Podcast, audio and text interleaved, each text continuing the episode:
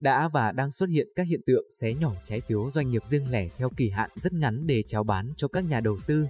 Nhân viên của một ngân hàng thương mại đã đăng công khai bảng lãi suất huy động trái phiếu của một doanh nghiệp kinh doanh đa ngành có liên quan trong hệ sinh thái của ngân hàng với kỳ hạn từ 1 tháng, 45 ngày, 2 tháng, 3 tháng cho đến 24 tháng, với lãi suất từ 5,2 đến 9,2%, giá trị đầu tư tối thiểu từ 1 tỷ đồng. Như vậy, lãi suất trái phiếu kỳ hạn một tháng đang cao hơn mức 3,1% cho kỳ hạn tương đương của Vietcombank. Ở một ngân hàng khác có hội sở ở thành phố Hồ Chí Minh, cũng chào bán trái phiếu riêng lẻ của một doanh nghiệp chưa niêm yết, không có tài sản đảm bảo nhưng được giới thiệu theo dự án địa ốc đang sắp triển khai ở miền Trung.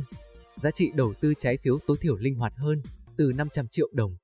Khi đáo hạn, khách hàng có thể được tự động mua tiếp hoặc bán lại, tức sẽ được hoàn trả khoản tiền góp mua trái phiếu ngắn hạn kèm trái phiếu. Hiện tượng đua phát hành trái phiếu doanh nghiệp ngắn hạn này diễn ra trước thời điểm Nghị định 65 phần 2022 sửa đổi, bổ sung một số quy định tại Nghị định 153 phần 2020 về phát hành trái phiếu doanh nghiệp riêng lẻ vừa mới được ban hành. Ông Nguyễn Lê Ngọc Hoàn, chuyên gia tài chính cho rằng với quy định mới về nhà đầu tư trái phiếu chuyên nghiệp, hy vọng cơ quan quản lý sẽ đẩy mạnh khâu thanh tra, giám sát. Khi đó, sẽ không có chuyện nhà đầu tư lơ mơ hay bất kỳ người dân gửi tiền có tiền nhàn rỗi trị giá nhỏ nào cũng có thể mua được trái phiếu.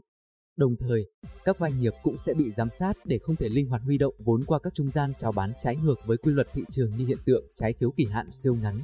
Nghị định 65 phần 2022 với các quy định siết chặt trên nâng cao chất lượng nhà đầu tư chuyên nghiệp được đánh giá sẽ giúp khả năng gian lận với trái phiếu doanh nghiệp. Theo đó, cũng được kỳ vọng sẽ là khung pháp lý được soi chiếu, điều chỉnh các hiện trạng thực tế đang tồn tại như nêu trên thị trường.